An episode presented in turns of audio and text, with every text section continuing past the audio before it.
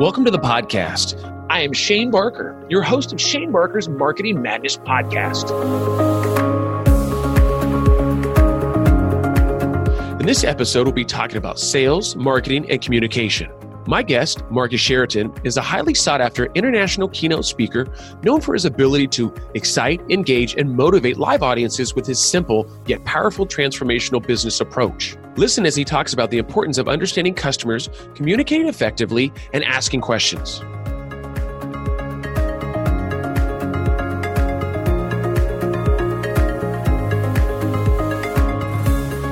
Well, cool. You guys, today we have Marcus Sheridan on the podcast. Really excited about having him here today. You know, Marcus, why don't you tell the audience if they don't already know about you? Tell us a little bit about yourself. Yeah, so here's the quick 101. I'll try to make the long story short. It's great to be here, Shane. And I started a swimming pool company literally out of the back of a pickup truck with a couple buddies in 2001. So I was essentially out of college. And things were going okay for us up until the market collapsed in 2008, 2009. And that's, I thought we were going to lose the business and it looked like I was going to lose my home. My two business partners lost their homes. Our 60 employees were going to have to be laid off. And that's right about the time when I really started to learn about what we might call today inbound or content or digital or any of this blogging, social lot stuff. And when I looked at it all, in my simple pool guy mind, I read this as okay, Marcus, if you just obsess over your customers' questions and you're willing to address them, you just might save your business. And so I said, all right, we're going to be the best teachers in the world when it comes to fiberglass swimming pools. And that's what we ended up being. And again, to make that long story short, we ended up becoming the most trafficked swimming pool website in the world. And it saved our business and became the largest builder of fiberglass pools in the US. Now we're manufacturing fiberglass pool shells as well because we got so many leads that I had to take advantage of those outside of our area of Virginia, is where we install the pools. And so now we have dealers all over the country. And in the process of doing this, I started to write about what I was learning and uh, started yeah. a really simple blog in 2009, like six months after I started They Ask You Answer. And it was called The Sales Lion. And because uh, I love lions and sales sounded better than marketing. So, and nobody really listened for the most part for about six or 12 months. And then suddenly I started to pick up a little bit of traction, Shane, and, and had some companies say, "Could you Why teach not? us how to do that thing you did with your pool company?" And then I had some conferences say, "Hey, can you can you share that story?" And that led to two things that were significant. It led to me starting an agency, and that agency today is called Impact. All right, so Sales Lion became Impact, and Impact has about 70 ish employees. And we do digital sales and marketing, uh, strategy consulting for brands and companies all over the world now and I'm speaking full time professionally. So I still spend a couple hours a week, my pool company, still own it, spend about 10 hours a week with my agency, but I spend the rest of my time traveling and getting in front of audiences and spreading the word, which of course is they ask you answer. And the book came out about three years ago, and it just came out in a revised version because it's been growing in momentum. So usually books slow way down after six months. It's actually picked up after six months and has kept going. And so it's been an amazing ride. And so that's the journey I've been on over the last, I guess, uh, 10 years since 2009. It's crazy. I obviously know your background. I looked at a, a, like a pool company to where you're at today. It's just such a like it's interesting thing because I mean I think of like not to compare you to Gary Vee, but Gary Vee as in you know wine back in the day, and then how it transitioned into like how he learned what he learned from there, and he, he's taken it to the next level. And I think you know it's a lot of those things where you have those companies that you know where it's like kind of make or break you, and you're in a situation you're like God, how am I gonna you know you're learning as you go. Most people in uh, at least in 2009 2010 weren't talking about what they were doing to be successful right? I mean the blogging thing started to become kind of big and everybody's like i'm not going to give up my secrets. And i think you went the opposite route. You're like hey i'm going to tell everybody what i'm doing what's working what's not working which i think has catapulted you where you're at today where you're now you're doing the speaking and the workshops because you've been doing it for so long right? You've been doc you documented your journey which i think a lot of people didn't do and i think that was probably yeah i think there's really a few things you know if i'm looking at it analytically right? One of them is eh, most people can put their arms around the pool guy story right? And there's so many we may go into them like there's intricacies of of how we had this crazy success. The approach of they ask you answer wasn't one that was genius at all right? In other words it just made so much sense to me. But it turns out that nobody really was doing many of the things that we were doing. It ended up being outrageously innovative for the time. And what's crazy about it to this day shane we're a decade later and still most companies do not really embrace this philosophy right they can put their arms around the story very easy. Also, I would say that I've managed this we'll call it just success or whatever you want to call it because I've never tried to sound smart. And I think this is this is one of those things when you talk about just anything, content, your website, your brand, your message, your, as a speaker, whatever it is, there's a group of people that if you look at them, you can just tell there's something there. They're trying to sound smart. And the moment we try to sound smart, we start to lose a percentage of our audience. But if we release that, right, and we say, my only job today is communion, I'm only here so as to potentially induce a light bulb moment by me sharing with the world what the world has taught me in simple terms. I'm not here to prove anything. And that really resonated. I think it resonated with all these pool shoppers, right? It resonated as I started to talk about what we were doing, and people were like, dude, this makes so much sense. Why are we not doing this? And then it continues to resonate today that's why, why it's been so fun. It's been so cool for me, right? But I think we forget that yeah. oftentimes. We try to sound smart. And it's probably one of the number one piece of feedback that I give to people, whether it's a speaker, whether it's a brand that's that's doing video or they're doing content. Like, what are you trying to prove here? Because it's obvious to me that you're trying to show that you're intelligent. If you just teach me without trying to show it, it'll happen organically. Hmm. Yeah, I like that because eh, it is one of those things that when people try to act smart, then it turns a lot of people off, right? It's like I get it, you're Mr. Guru, you're Mr. This, but I think you you have a really good way of being very genuine. Like we, when you put the information out there, it's like you're literally just sharing it, right? It's like here, let me put this out there, not and showing your expertise in doing that, but that's not really the goal, right? I think the goal is to say this is like what I've learned. I'm literally giving you guys a gift of hey, read this, and maybe hopefully you get something from it. Well, there's a component of it that is and I say this you have to take in the right context. There's a component whenever you teach something, you have to teach in a way like, here it is. Now you can take it or leave it. It's okay. I'm okay either way with what you do with it, right? So let me give you an example. And, and it's almost like sharing it with nothing to lose. So, one of the things that in general uh, companies have struggles with when they produce messaging and content is it immediately sounds biased. There's certain things that we do that make a viewer, make a reader say, they don't really have my best interest at heart, right?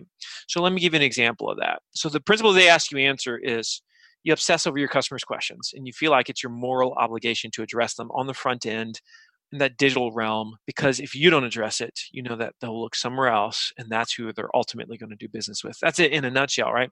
And so an example of this is people used to ask me as a fiberglass pool builder, they used to ask me all the time, so Marcus, be honest, what is the difference between a concrete and fiberglass pool? Why should I choose fiberglass? Okay. 99% of pool companies are going to say all the reasons why you should choose fiberglass. That's what they're going to do in that moment. And that's why they fail to stand out because that's not going to induce trust and it's going to show that you're biased. So, how would you do that? So, let's say, I'm being hypothetical right now, but let's say I was going to produce an article or a video on the difference between concrete and fiberglass pools, and all I sell is fiberglass pools, right? So let's say I'm going to produce that. It's going to sound like this. And oh, by the way, like this structure is something that we've replicated thousands of times now. And it's the same thing over and over again. But again, most companies don't do what I'm getting ready to show you how to do here. And so, as I'm saying this, if you're listening to this, think about okay, is that the way we communicate online? So, it might sound something like this, Shane. So, one of the questions I get here all the time is okay, Marcus, be honest, tell me why should I choose fiberglass over concrete? Well, the truth is, you shouldn't always choose fiberglass over concrete. In fact, there are times when concrete is the better option. So, what this article or what this video is going to do, it's going to honestly and transparently explain to you the pros and the cons of both types of swimming pools. And then by the end, hopefully, you'll have a great sense as to which is the best choice for you. Now, when I'm with an audience and I say, after I do that, how often do companies communicate with you that way? They say, almost never. Almost never. I was with a really big brand. Heck, i will say their name. I was with Bass Pro Shops recently, and we were launching their new ATV line that Tracker makes. So, Tracker they make boats and they also make now ATVs.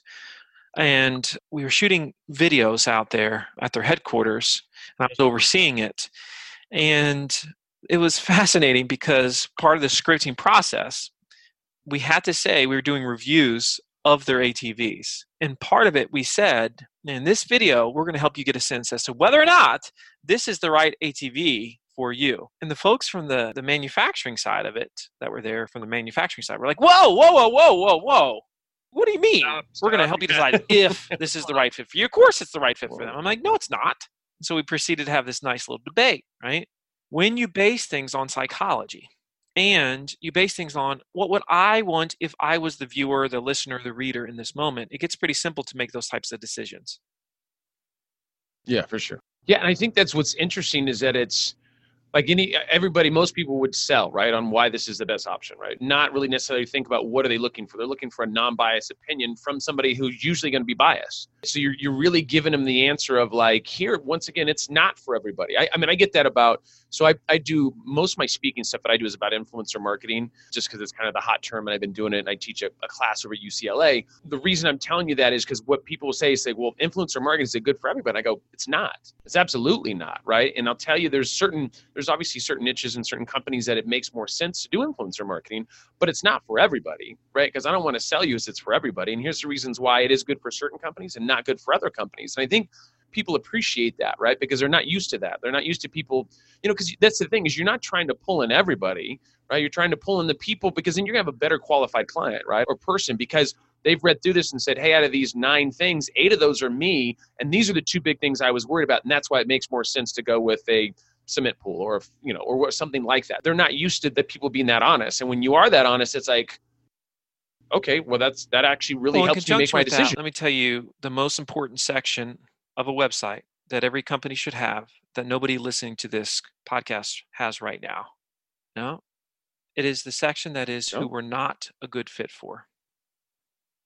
ah, This is Ah, I like easily one of the highest converting pages of your site if you have it. All right. And so, once again, this goes back to simple psychology. Generally speaking, everybody's going to say who they are and why they're special, maybe the problems they solve. But almost never does somebody say who we're not a good fit for. But the moment you say what you're not is the moment you become dramatically more attractive to those who you are a good fit for, right? So it's, it's the same thing if I say, you know, a fiberglass pool is not for you if you're looking for something longer than 40 feet, wider than 16 feet, very customized in terms of shape or depth.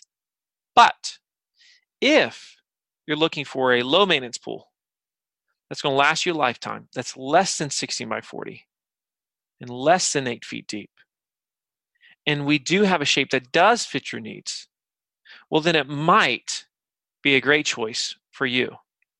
Now, the qualified person that is a fit is going to hear that and say, Oh, perfect. I wanted a 16 by 32 rectangle, three to five feet deep. This is absolutely what I was looking for.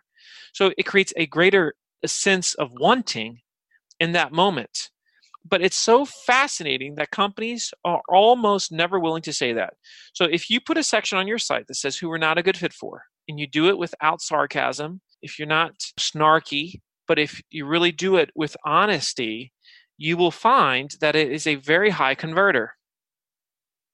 It's funny. So we and I've done something like that. We're my site now, but we did have something on my site. It was a while ago, and we I, we did have on there like who's not a good fit. Like if you don't have a budget, anything under ten thousand dollars a month. If you don't have some kind of you know, we put that on there. We actually received you know, not everybody read it. People would go on there and be like, "I five hundred dollars. What can you do?" And I'm like, eh, "Well, you know, let me let me help you out a little bit. Let me throw you some bones or have you send you an article or something." But there was we did see a good amount of people because once again, we really want I mean, I don't care about a thousand leads. I care about the ten perfect leads, right? Or the, the ten leads that are going to that are going to come in that are more qualified because they've already read some of it and said, "I am a good fit," and he seems like he's a good fit because I already know what he's not willing to work with, and I think, and I hopefully I'll be able to get on his radar and be able to work with him because I'm a good fit because I know what he doesn't like, right? Or what isn't a good fit. So I think it's interesting. I, I love the concept of that, and once again, I, I think it's you got to get on more stages, my friend. I mean, that's that's it's you know Well, you, what's it's kinda crazy. fascinating about this, right, is I see this across the board, and companies they just don't do it, right? And that's because they're coming from this place of, to your point, we need as many leads as possible. But they, all the studies have proven otherwise. Like there's a recent B2B study that came out that said on the typical B2B Yeah. sale, over 50% of the time, the prospect is not a good fit. Think about that. Over 50% of the time. So, why in the world are we not telling that and teaching them that on the front end? They very, very much Yeah. appreciate it. And this is how you set a tone early on that no, this company, this brand, they're not like everybody else. And yes, they do have my interest at heart here, right? And that's something that's unique. And these are little things that we can do. It's no different than, let's say, let's look at messaging from like the homepage of your website. Let's just take a, a simple example. A lot of people on the homepage of their site might have a section that says, What makes us special? or why we're great or something along those lines, right? What makes us unique? That's actually not the smartest way to say it. The smartest way to say it is, for example, a headline like this, are we really any different than anybody else? question mark. Now that causes me to lean in because that's exactly what I'm thinking. Yet that's yeah, not absolutely. the way that most companies would do a headline. You see what I'm saying? And it's all the same principle right it's it's all the same principle we um, recently for about three four years we've been teaching companies a lot with video and one of the highest converting or or one of the most effective videos that we see working is videos that go next to forms on landing pages now, what's fascinating about this is when somebody fills out a form on a website, there's, there's essentially four major fears that they have. Are you going to spam me to death? Are you going to email me to death? What are you going to do with my information, like privacy? And what's going to happen if I fill out this form? So, those are the four major questions or fears that people have. So, here's what you want to do you want to put a video immediately next to that form. Now, that video should have a title. If it doesn't have a title, it doesn't get watched, right? Which is crazy how many videos don't have titles on websites today, but that's beside the point. Now, here's the thing the title, though, is the key here because the title needs to be done in a way that the person is thinking it. And so the title to that video would be See exactly what will happen if you fill out this form. The problem is, a lot of people would make the title Why You Should Fill Out This Form. That denotes bias. But as soon as you strip bias from all messaging, it's way more attractive and people lean in. So how did you and we and it's so funny we just, we're doing this podcast a little backwards, which I do appreciate. We're not going to move back. I'm not going to find out where you grew up at the end of the podcast. So what's interesting for me about this is how did you come about? I mean, was this all from the pool game, from you jumping in there and you kind of realizing some of this, like having some aha moments? I mean, was this something that i mean it, usually that's what it is right? It's not that hey i went to you know this university and i had an instructor i mean potentially but I, for you is it just real world experience? Like you're in the middle of this thing going okay i'm about to lose my house a lot of stuff's hitting the fan and i'm like okay wait a second if i really evaluate what people are asking and i ask answer those questions because it's very it's, what you're saying sounds so simplistic right? When you say it. Now, before that, it wasn't, right? I mean, it is 20 minutes ago for me, I, but now when you say it, I go, God, that's the most simplistic thing ever. But yet, right. brilliant because once again, we're not, people don't think about when I go, when somebody comes to my website, what are they truly thinking? Like, what is their, their fears? What are they worried about? What are they, right? And, and a good percentage of them have those same fears because we're thinking about it like we've got to hurry up and sell them because we have seven seconds. It's like, well, how do I pull these people in and how do I get in their head and think what they're thinking? And I think it's just brilliant in nature. Yeah, so I appreciate this question, and it's it is a more difficult one to ask because I could tell at an early age, right around twenty, I guess it was, that I explained things generally and it wasn't arrogance it was just a, a knowing if you will mm-hmm. i could tell that i explained things in a way that people understood them better than many other people did mm. and i noticed as i i was obsessive about watching receivers of information and how oftentimes they didn't get it so like let's say i was watching somebody teach someone else and i was watching the student or the receiver in this case the audience whoever it was and I remember thinking, even at a younger age, all right, even in my teen years, I was like, well, the person doesn't understand, yet the teacher's moving on. Why? This doesn't make any sense. Why are we moving on right now? This person doesn't get it. And it would cause me like complete anger. Like, really? Why? And so it was this early innate sense for, okay, simplicity is beautiful. And if you can say things in an incisive way that anybody could sit there and say, that makes sense to me. You're going to ultimately be a more effective communicator, right? And then that's also where the ask you answer comes from.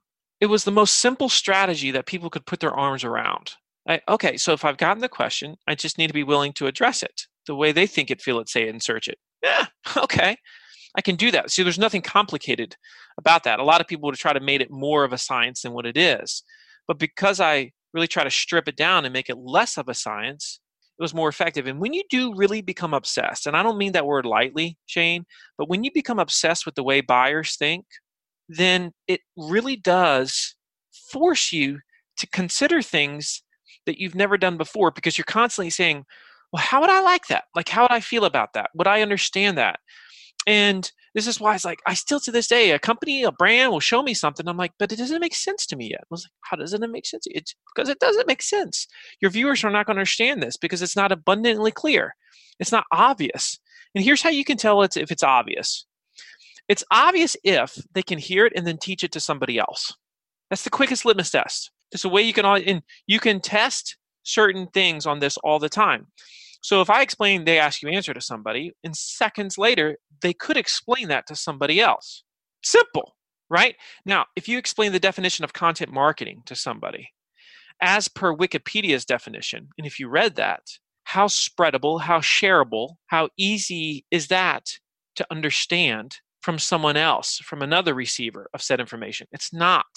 And you see, this is the reason why we have struggles with buy-in all over the world and this is the reason why frankly a lot of marketers struggle is because they do not speak the language of the rest of their business. They speak the language of marketing which inherently is built to fail and I think that's, but this is the hardest part is even though it's simplistic in nature, it's probably one of the most difficult things to do because you have to really have a clear message, like a real, I think that's such a hard thing to do because I think you touched on with the marketing thing, right? We're trained as marketers, right? So you got to hurry up and do this and you have this much time to get their attention and you got to do this and you got to explain to them why you're the best. And it's so, it's such ass backwards when, like, when we talk about this, but trying to like taking something from your, whatever it is, your, you know, two paragraphs down to, you know, one sentence or two sentences, right? You talk about your pitch. It's hey, if you're with an investor in an elevator and you have yeah. you know seven seconds to pitch them, what do you tell them, right? And then it's like we, I did this, I did this thing at Google. So this was many many years ago, and they would we had a value. I think it was a value statement. And what we would do is we had to really first was paragraphs, and then we knocked it down to a few sentences, and we yeah. presented it,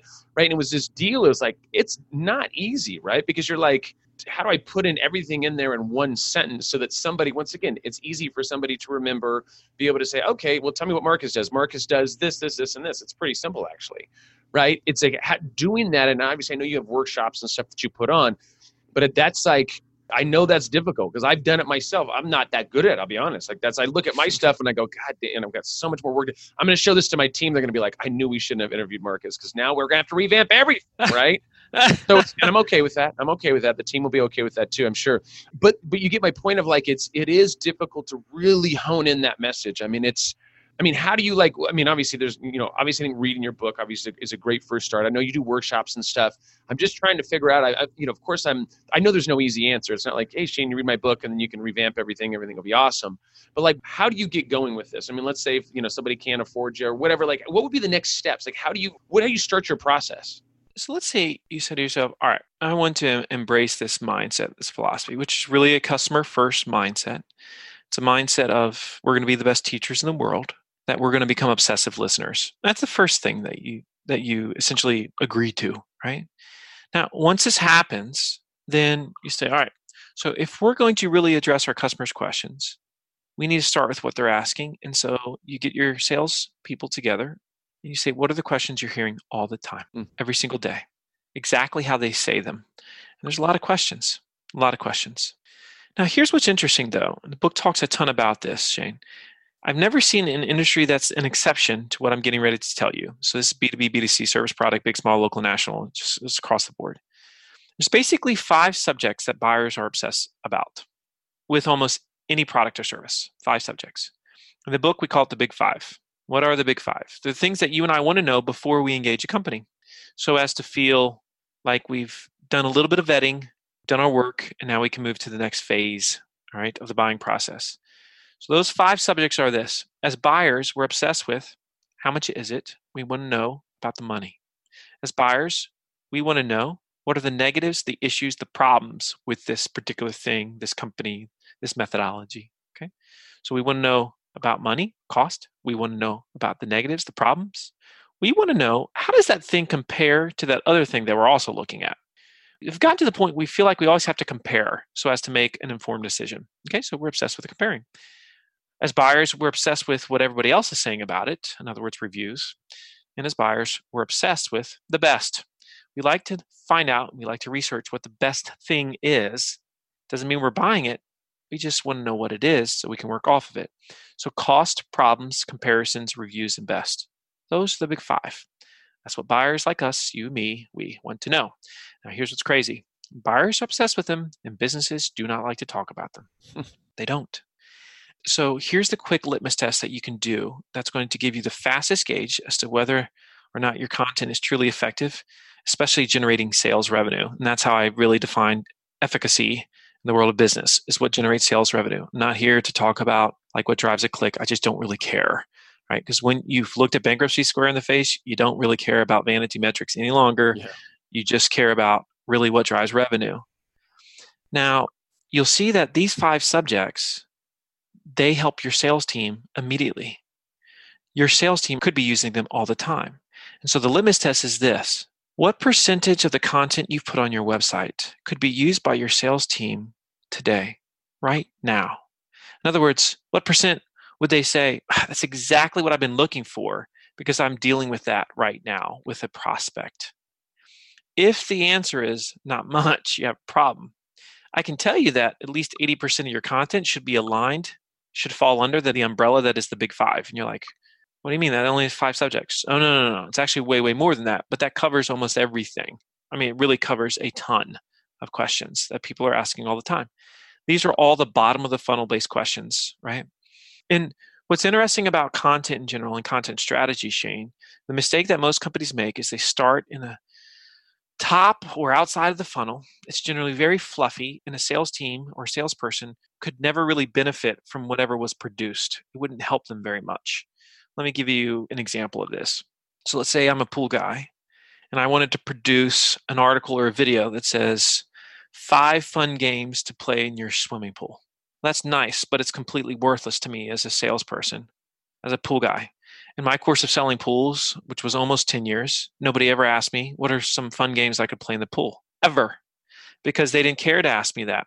They had another set of questions for me so as to decide if they wanted an in ground pool, did they want a fiberglass pool, and what type of i was like all these components like specific questions and so because we didn't mess around with fluff and we attacked those bottom of the funnel questions we got immediate results you see companies shy away from immediate results because this is the stuff that companies usually never talk about so let me give you a couple examples if that's that's okay shane totally. right because this is really really important yeah. it's like a crux of what we're talking about here so it used to be that people would ask me all the time, Marcus, how much is a fiberglass pool? What's this going to cost me? Just give me a feel. What are we looking at here? And what I'm about to tell you applies to B2B or B2C. So whether you're selling a service or product, it's the same deal. So please don't put yourself in the corner of this doesn't apply because I promise you that it does. And so if I was asking anybody that's listening to this right now, have you researched how much something costs online in the last year? You'd say yes. And I said, okay. So if you're on a website and you're researching cost and price and you can't find it, what's the emotion you experience? You say frustrated.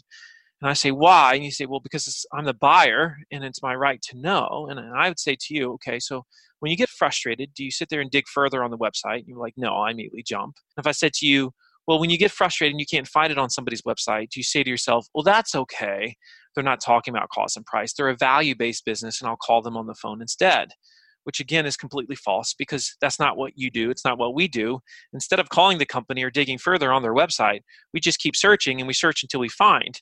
And generally speaking, whoever gives us the answer we are looking for, they're going to get our business. And if we get to the psychology of this, the real reason we get so upset as buyers is because we know as the buyer that they know as the business the answer to the question. And because we know they know the answer, and they're not giving it to us, we now feel like they're hiding something from us. And the moment you or I feel like anybody's hiding anything from us, well then trust is gone. And that's the business that we're all in. That's the one thing that we all share. So you say well marcus uh, you know you don't understand my business. No i do understand your business. In fact there's three major reasons why companies don't talk about cost and price on their website. It comes down to three fundamental reasons. The first and the biggest one is the old answer well it depends. We have a customized solution every job is different etc etc so if i came to anybody that sells a product or service and i came to you and i said so can you help me understand the factors that would drive the cost of your product or service up? You'd say yes. If i said could you explain the factors that would keep it down? You'd say yes. If i said you gave me a quote and some of your competitors gave me a quote and i see that they're very different in terms of price tag but you're essentially all telling me that you're going to sell me the same thing help me understand the delta here. Why is there a difference? Could you explain that Anybody would say yes, because you've probably explained that, especially if you're in sales. You've explained that hundreds of times over the course of your lifetime in that profession, right? So the idea of it depends, it's the easiest one to explain, and it's the most important one to explain. You need to explain all the factors that drive it up, the factors that keep the cost down, and why some companies are expensive, why some companies are cheap. If you do not explain that, you will unintentionally commoditize the very product or service that you're selling because what commoditizes anything is ignorance in the marketplace and what allows ignorance in the marketplace to exist is the fact that companies don't talk about the basics until after somebody has shook the hand of the salesperson, which goes against everything that we have become as digital buyers and digital consumers. The second reason why we don't talk about cost and price on our website is we say things like it's, it's too expensive you know, or, or more expensive, and we don't want to scare people away. But what we all know is the thing that actually scares us away is when a company doesn't talk about cost and price. It's ignorance. That's what scares us. It's no different than, let's say, hypothetically, you wanted to go to a new restaurant tonight, Shane. If you're like most humans, you're probably going to do two things. You're probably going to look at reviews for that website, and you're probably going to look at their menu before you go. It's pretty common. Most people do this. So if you go to the menu before you go and there is no pricing, are you still going to go? Almost all people now won't go. And it's not because they can't afford it, because you could afford most restaurants. It's because they left a blank. And the moment they left a blank, they plant a seed of doubt. When seeds of doubt exist, inertia occurs, and we stop. That's just how it works, right? Third reason why we don't like to talk about cost and price on our websites, we say things like we don't want the competition to know. What's funny about that one is if I came to anybody that's had any experience in an industry, especially in sales, and I said, Do you have a pretty good sense as to what your competitors charge? They would say, Of course. And so here's the big secret. If you know what your competitors charge, or roughly what they charge, it means they also know what you charge. This is the big secret, non secret. Everybody acts like nobody knows what everybody's charging, when in reality, everybody has a pretty good sense as to what everybody else is charging. Besides that, when was the last time your competitors paid your bills? They just haven't, right? So why in the world would you allow your competitors to stand between you and that thing that we call trust? So if you look at it like this, it just doesn't make sense. You know, we produced an article on how much does a fiberglass pool cost. Right? We were the first swimming pool company in the world that aggressively talked about swimming pool cost, all the factors that drove it up, that drove it down. We gave price ranges, we gave the whole nine. And to make a long story really short, Shane, because I wrote that article on how much does a fiberglass pool cost, or a guide to fiberglass pool costs, it's made over $7 million in sales since the day it was written for my little swimming pool company. $7 million. 7 million in sales off of that one article that explains why it depends. You see, you can't always answer, but you can always address. And this is the part that too many people forget.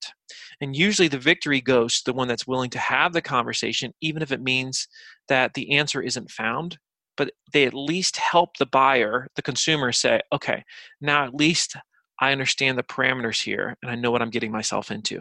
$7 million for 90% of our clients that I've worked with, which is hundreds of clients that we now have that have embraced the Ask You Answer, for 90%, this is B2B included, the number one traffic sales and lead generating content has to do with cost and price.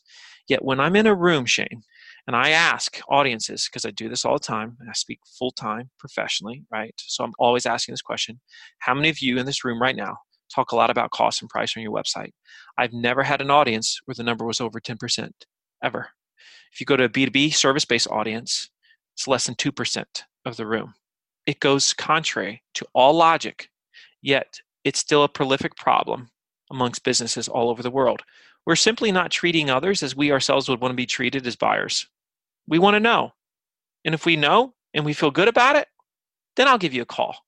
But if you don't bother telling me, and you expect me to make a call out of ignorance, well, then you got nothing coming. That's the game that we're in.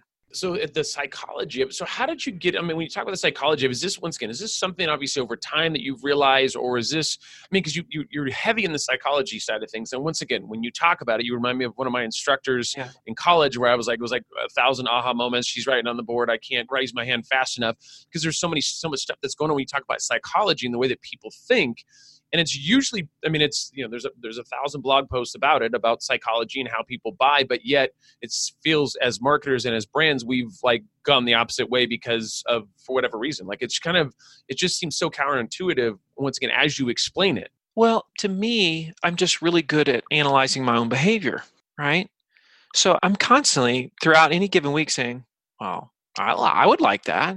I'd want to know that or that would turn me off.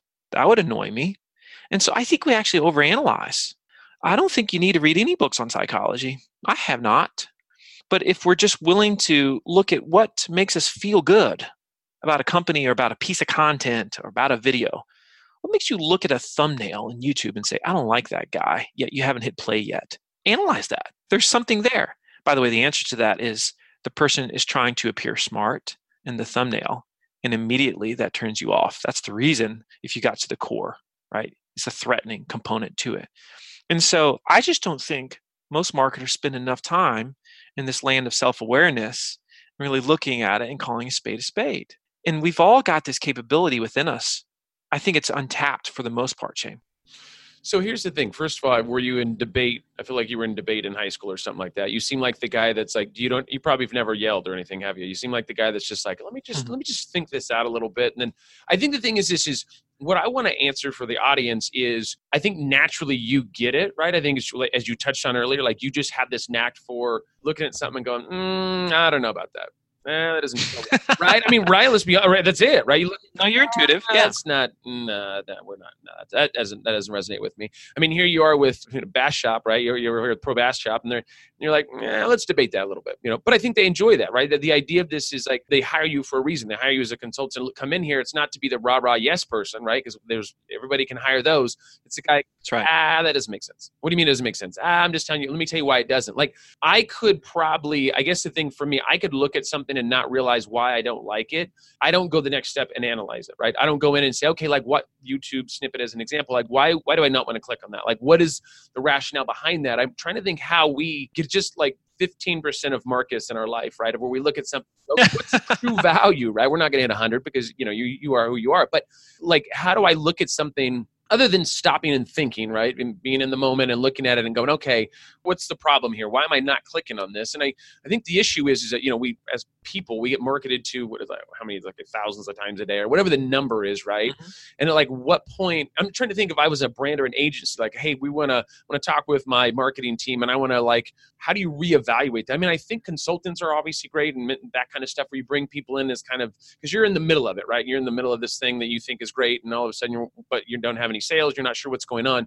And obviously, with people that come in and can help with that, I'm just trying to think if I'm a brand, like, is there a like when you're looking at your messaging is there is there a methodology is there something go okay let me read this think about it i mean of course it's not going to be good for everybody but i'm just trying to think of like once again how can we get into that 15 maybe even a solid 20% of marcus of where we look at things and evaluate it and say all right i need to really figure this out and why we what we think the issues are. Because when you explain it mm. it sounds simple as all get up. Like i feel like i could just wake up tomorrow and reevaluate everything and just go get it done except i'd probably have to you know send you a few emails and my team's probably cursing out right now because they know this is only going to get down to a deeper project. But you get my point. Like I'm just trying to figure out like, is there a, and I hate to say simplistic because I don't think anything about this is simplistic because the idea is you want to make it more simplistic, which is complicated because it's, I, I just think, but for you, it's easy. Like for you, you're like, no, not really. I think it's gonna, it's not too bad. It's just, you just are, you have a different lens, right? You see things as you see things. And for me, I'm trying to think of like,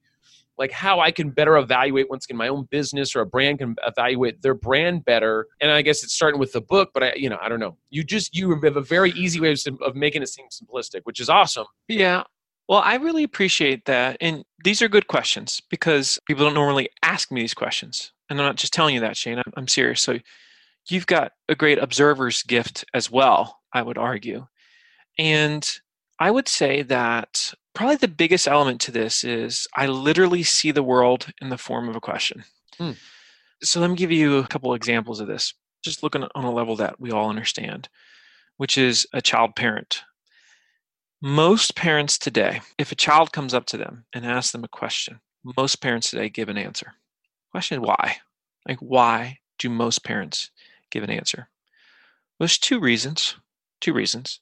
The easy answer or the easy reason that a lot of people would initially say is trying to be efficient and quick. Right? True. It's actually not the fundamental reason why most parents today do it. Most parents today do it because inherently they want their child to believe that they're smart. Absolutely. Now, my kids, they're screwed up in a really good way. Okay. Because I have four children. Oldest is 18, youngest is nine, three girls, one boy. They know that if they come to me with a question, we're going to go on a journey together. now, it's not a situation where they come to me and they say, Hey, dad, what is such and such? And I say, well, what do you think it is? Because that's not what I'm talking about here. But usually the answer is within each one of us. And my only job as a parent is to facilitate that moment of self discovery. All right. Let me give you a, crazy example. A child came to me one time and said, Daughter, she says, Why does the sun rise in the morning, Dad? Okay. So this is a classic case of we can explain it or we can ask exactly the right questions so that the child has an incredible moment of self discovery, right? So instead of just saying, well, this is how it works, I literally, with her, went on this journey of I would just pose a question and she would come back and she would say, okay. And so, and then I would pose another question and you could tell she would have another moment and she would start to get it. And then suddenly she comes to me, Shane, like, like as we're talking, she's like, I got it. I got it, Dad. I'm like, okay, what is it? She's like, the sun's actually not rising. I'm like, okay the earth is moving, which makes the sun look like it's rising. Now, here's what's cool about that moment she will own that as hers forever. She wasn't told by anyone that the sun actually doesn't rise. She, in her mind, discovered it, right? Is it possible to do this when you meet with a prospect? Is it possible to do this when you meet with a client? Is it possible to do this with a team member? 100% yes. The sad reality is the one skill that as a whole we have lost the most as a society that is not taught in university today it's not taught in elementary middle high school it's not taught in the workplace is the skill and the art of effective communication the closest thing that you see is occasionally sales teams taught on cheesy closing techniques if you go to most salespeople and you say are you good at asking questions they'll say yes if you do an exercise or an activity where they're forced to just ask questions to help a prospect, you'll see that 90 plus percent fail. It's not what they have. And so when I look at something, I'm asking myself a series of questions, not just out of curiosity. I'm really trying to understand. Right? I'm really trying to say, why is that right now the way that it is? When I am with an audience, I'm going to walk them through a journey by asking them questions, and they're generally going to discover what I'm going to like. It's not my goal to tell them. It is my goal to help them discover that thing that I want to tell them without me actually telling it to them. Now, it's hard to do this necessarily, let's say, in a podcast format, right? Because it's a, it's a, it's a different medium and we can't do mm-hmm. it the same way. But if this was, I could see the audience, it would have been a conversation the whole time with me in the audience so that they keep having those moments of self-discovery versus oh yeah i heard it from marcus it must be true because that's not that's not the end goal because again i'm not trying to sound smart I don't want the audience to ever worship me. I don't want the client to ever worship me. I want the audience or the client or the child, in my case, to say, who's the hero here? The one that figured it out for themselves, right? And it also goes back to that intrinsic element of when we feel like we have discovered it, we own it and it's going to be ours and we just might do it for long terms right we, we, it might become a part of who we are mm-hmm. if we feel like it was forced on us then it's not nearly as effective so, in other words, here's a quick litmus test again that you can do on this.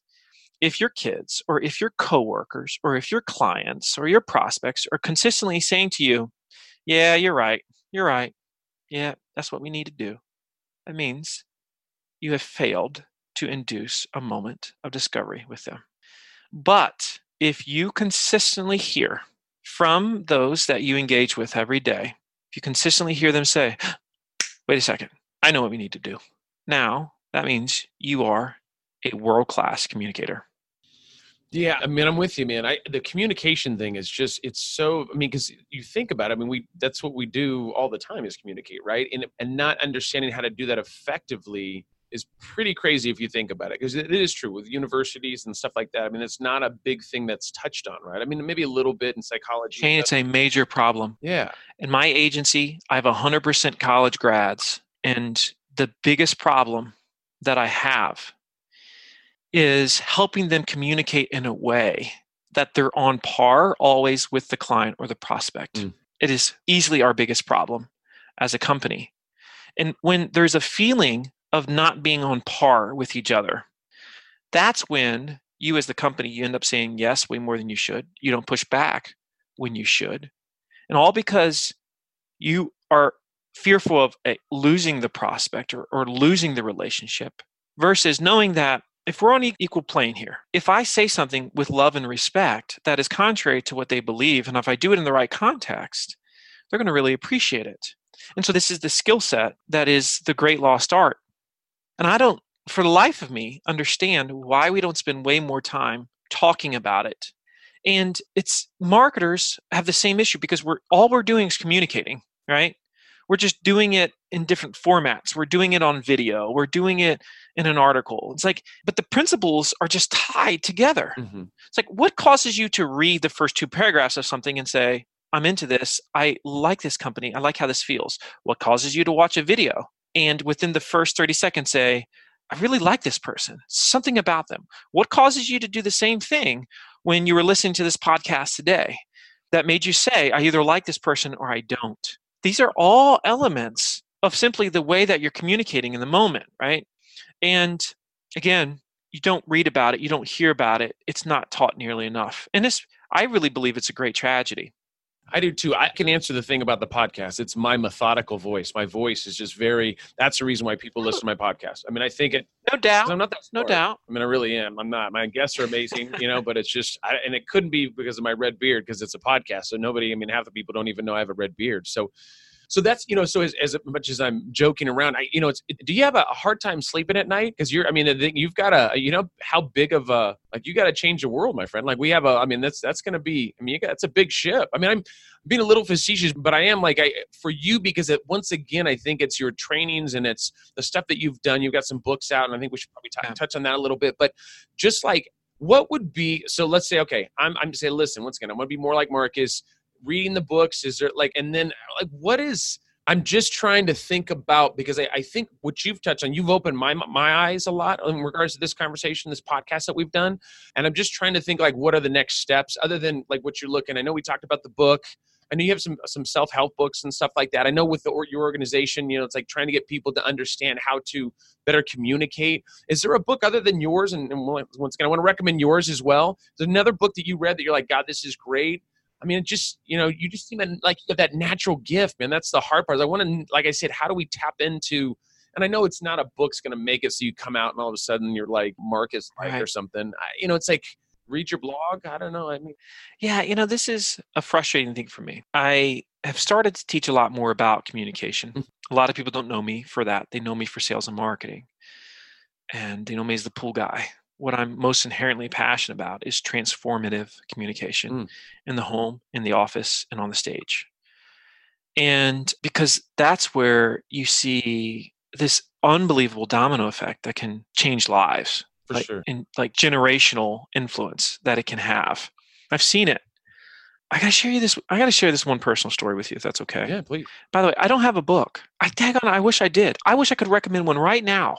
I always tell people my favorite book is How to Win Friends and Influence People. Yeah. It is I think it's one of the great books of all time. For sure. I think everybody should read it at least once every couple years. And you know it's beautiful because it's really old by this point. You know, it's probably almost 100 years old and it still is true today as it was when it was written. That's how you know truth. So I had an experience last week when I was teaching at a uh, conference. And I was teaching on communication and a gentleman comes up to me when I'm done, I'm packing up. He says, "Can I have a personal conversation with you?" I say, "Okay, sure." Let's do it. Goes off to the side. And what I'm about to say, say Shane, sounds odd, but stay with me because it's going to make sense, I think, by the end.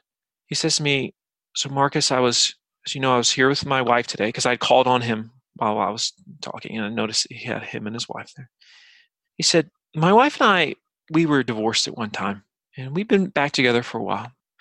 But she does something that really, really bothers me a lot. And I don't want it to bother me, but it really, really bothers me. He said, She bites her nails and she does it and it gets under my skin and she does it at the at the wrong times and it's just driving me crazy. All right so i'm going to take a time out from the story. So what do most people do in this moment? How would most people answer this question? Plus you have to ask yourself now why is he coming to me and asking me this right now? Not not necessarily a counselor by any stretch right? But he just heard me talk about communication. And so he asked me this and hopefully if you're listening to this right now you're thinking to yourself okay here's what i would have said Here's what I said Was there ever a time when she wasn't biting her nails? And he said, Well, now that you mention it, she stopped for about two years after we got back together. Mm. And that's when I said, Ah, now it's clear. Now it's clear. And to make this story really short, I said to him, I promise you this. During that two year period, you were so invested in her to make her feel loved, to make her feel important, to make her feel wanted, weren't you? He said, Yes. So My guess is you're probably not doing that today, are you? He said, No. I said, If you go back to who you were then, I promise you, she will stop chewing her nails within the next six months. But this is all on you. And literally, Shane, he's sobbing by this point. He's sobbing, he nods to me, and he walks away. That's it. That's it. So there's a couple things about this story, and it's just on my mind because it happened last week. I have these things happen a lot. Mm-hmm. And the only way somebody asks you that question is if they don't feel threatened, if they don't feel judgment. If we're going to be our best selves, somehow we have to release judgment. We're not there to judge. We're there to help them judge themselves if they need to, but we're not there to do it. Okay. So he didn't feel threatened by me. He felt safe. There's a lesson for me there. See, that's the type of questions I ask myself. Why did he come to me? Not in a, yeah, he should have come. Like, why did he come? Right. And the other thing is, a lot of people might have given answers. Does she get her nails done at a at a salon? That's one way to stop. Have you tried the formula that they use for your nails? Have you tried that nasty stuff that you can put on? Like we say stupid things. Yeah. We say stupid things, right? But if you see the world in the form of a question where you release trying to give your answer, okay? But you're really, really searching for a moment of self-discovery. What happens in this context is he's able to say something like, well, there was a time when she wasn't doing it. And as soon as I hear that, now we've got our answer. We've got our answer. And he knew what he needed to do because he realized, ah, she'd stopped because of me. And so I need to get back to that person that I was. That's the beauty of seeing the world differently. Yeah, that really is, man. That's that's actually an awesome story because it's I think really what it comes down to is when when you you ask the right questions right? And i think just anything that comes down to good communication right? Because you for you you have that for me i have to think about this later of what i would have asked but it wouldn't have been what you asked right? So it's like you have this this knack for being able to evaluate things at a very very fast, you know, right? Because obviously the person's asking the question. You can't go, you know, right. one second. Let me go ahead and think about this for a few moments. Let me turn around and then I'll come back around and look you in the eye and I'll give you my answer. It's like you have that for you. It's just this natural process. And that's the reason why I was like, do you sleep at night? Kind of being facetious, but because you naturally, it's it's almost like it's almost like the people. I'll give you this is my example. So I remember Robin Williams. I remember like seeing his comedy, and I remember the way that he would deliver. Mm. A lot of people wouldn't get most of his jokes. I would watch it and I would catch a, lot of it. And I'm not saying that I'm more intelligent than other people, but I would just understand it. And then and I and it's it, I, he just had this knack for just building on things and saying things. And, and and for me, it was very I was like very in awe about the way that he did comedy because he was talked really fast and he this and this and it was like man, you could watch it ten times and pick up ten different things and he just was he just had that talent right? And so i think you also have that same talent of like in the sense of just being able to and when i say read a book and of course we're giving you know go read a book and you'll be like marcus when you get older that's not the deal right? You you were you were given a talent and for you to be able to assess that and i think it's awesome that you're out on stage and you're looking to make a bigger impact. That's not necessarily sales and marketing because that's awesome for your impact yeah. there but just what you touched on earlier was like you literally could impact lives and, and, and impact like generations of people if they start to do things a little differently and think about you know, it's the, you know, it's like when you, somebody says, Hey, how you, or, you know, Hey, have a good day. Yeah, you too. Like it's all these kind of things that we just, we just naturally say instead of really, not that you need to fully evaluate that, but it's, we don't, right? It's this kind of like this little communication is like, we just got to give them an answer or to say something to them and make them feel this or feel that. It's like, but re- really you seem to be something, I'm not going to say a healer, but like somebody who just really gets it. Like you just you you kind of you go through the layers of I'm not gonna say bullshit, but I'm gonna say but like there's layers of things you just sure. like and you kind of you're able to tap into that. And that's a true gift. I mean it just is. And I think you realize that, right? I mean it's that's awesome. Yeah, right, right. And I appreciate that. And at 41, which is how old I am today, I'm at the point where I've accepted that my calling is not always going to be sales and marketing. Mm-hmm. And you know i was i think we misconstrue labels. You know when i was um, 23 or 24 a family member came to me and said i heard you uh, started a pool company with a couple people. I said yeah. And she looked at me straight square in the eye. And she said what a waste. What a waste. And i thought to myself i can't believe you just said that right? Yeah. And of course that pulse company that pool story has been talked about all over the world now. And that allowed me, to, as the pool guy, that was the step to become what might be considered a sales and marketing speaker, Yeah, right? For sure. And that took me all over the world to the point where I started having people ask me other questions, and I knew that there's more here to unpack, Mm-hmm.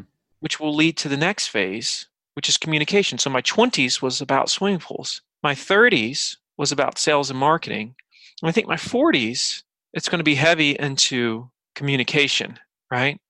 And that's why we have to be careful about thinking we understand exactly where this all is supposed to go and how we're supposed to get there. You know, if we if we release that and just obsess more on, am I really making progress, right? Am I am I being my best self here? Usually, those other doors that were supposed to be open, they will open at their own time, and then it'll all make sense. We'll look back and say, "Oh yeah, of course I was supposed to be a pool guy." Well, and it's everything's foundational and, and appreciate the journey, right? I think that's the thing is people always want to be in control of stuff.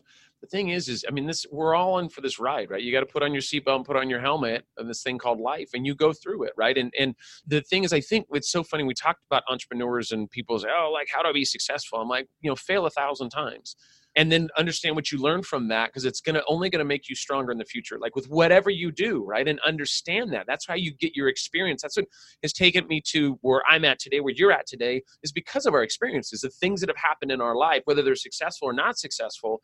The key to the whole thing is what have you learned from that right and, and how do you take it to the next level? I think it's i love the 20s was pool right because that's my biggest thing. I, when i looked at your background i was like he was a pool doing pools for 17 years. Like how does that transition to what you're doing today? Like it didn't even i'm like there's a huge disconnect but obviously i'm sure you get that from everybody it's like and then you have but mm-hmm. this is going to be one of my final questions for you so you're you said that was your aunt that said that to you about the pool thing said what away It was a family member. A yes, family it was a family member. did that family member come back and ask you for a discounted pool over time tell me ask me tell me they did did they not A little No, bastard never, never, never came back. good But I got a, I got a feeling she certainly ate crow. Just realized, but who knows? Who knows? But I only say it not because it bothers me today. I'm really grateful she said it. For sure. Right? Because now I'm like, oh, that's a beautiful thing to hear. To be a stimulus yeah helps me recognize that it's not so much the label at all, right?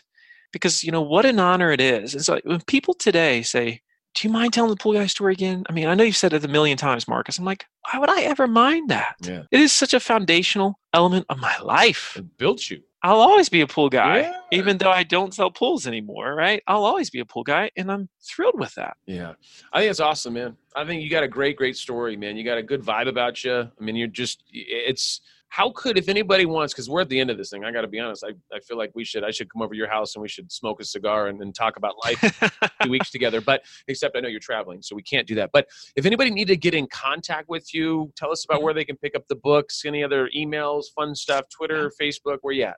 So you can email me directly. Uh, I always love hearing from people directly. It's Marcus at marcussheridan.com. S H E R I D A N. So Marcus, M R C U S, at marcussheridan.com. They Ask You Answer is, a course, available on all the majors online. It's got a revised version that just came out last month. Nice. And so make sure you get look for the revised version. The audiobook, the current one, is not me, but the next one that's coming out, uh, which will be available in about uh, six, seven weeks for the revised version, that is my voice. And so I just want to give you a heads up if you're listening to that. But please email me directly if you have any questions, if you need any guidance or you want to talk about any of that sales, marketing, whatever stuff, tradings, all that jazz. I'm happy to help with you. Sounds like a plan. Marcus, it was awesome having you on the podcast today, my friend. I appreciate you taking the time today. And once again, if anybody needs to get in contact with Marcus, you have that information. We'll include that in the uh, the blog post below. We'll have all the all the juicy information on how to get Marcus's book and how to get in contact with him. Cool. Thanks, man. You're welcome.